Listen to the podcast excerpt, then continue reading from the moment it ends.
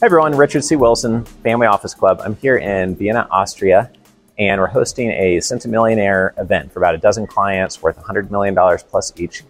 And I actually decided to bring my nine year old daughter with me, and I wanted to record this video on a topic that we're discussing in the room next generation planning, grooming the next generation, everything that means. That's part of the reason why I brought her here on the trip, besides just being more fun having her with me um, is that she gets to listen to talks on offshore estate planning, on gold investments, on currency risk, on international real estate, um, on billionaire best practices and mental models that made these people worth $100 million plus. And I don't expect her to retain more than 5 or 10% of it.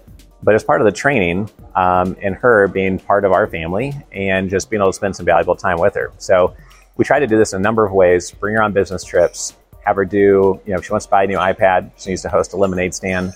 We'll go to a place with high foot traffic, have her make her own advertising signs, come up with a business name, keep track of the money coming in and out, count the profits, etc.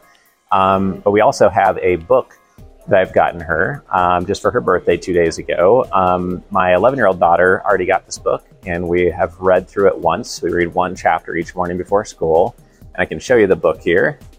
So Maya's actually here right next to me. Hey, Maya. Say hi. Hi. She just turned nine years old, and this is the book. It's called uh, Success Principles by Jack Canfield. It has 67 different chapters. And we're going to be reading one chapter each morning, and it kind of teaches them how to be a successful person. And I read this book once a year, and I tell them if you follow this book, it's a whole bunch of strategies and shortcuts and cheat codes basically to being successful in life. Um, yesterday, we recorded a video at the park on the family values. So you probably you might have seen that video already that Maya was in. Um, she's memorized her family values, and um, we we both reward and punish our kids based on living by them.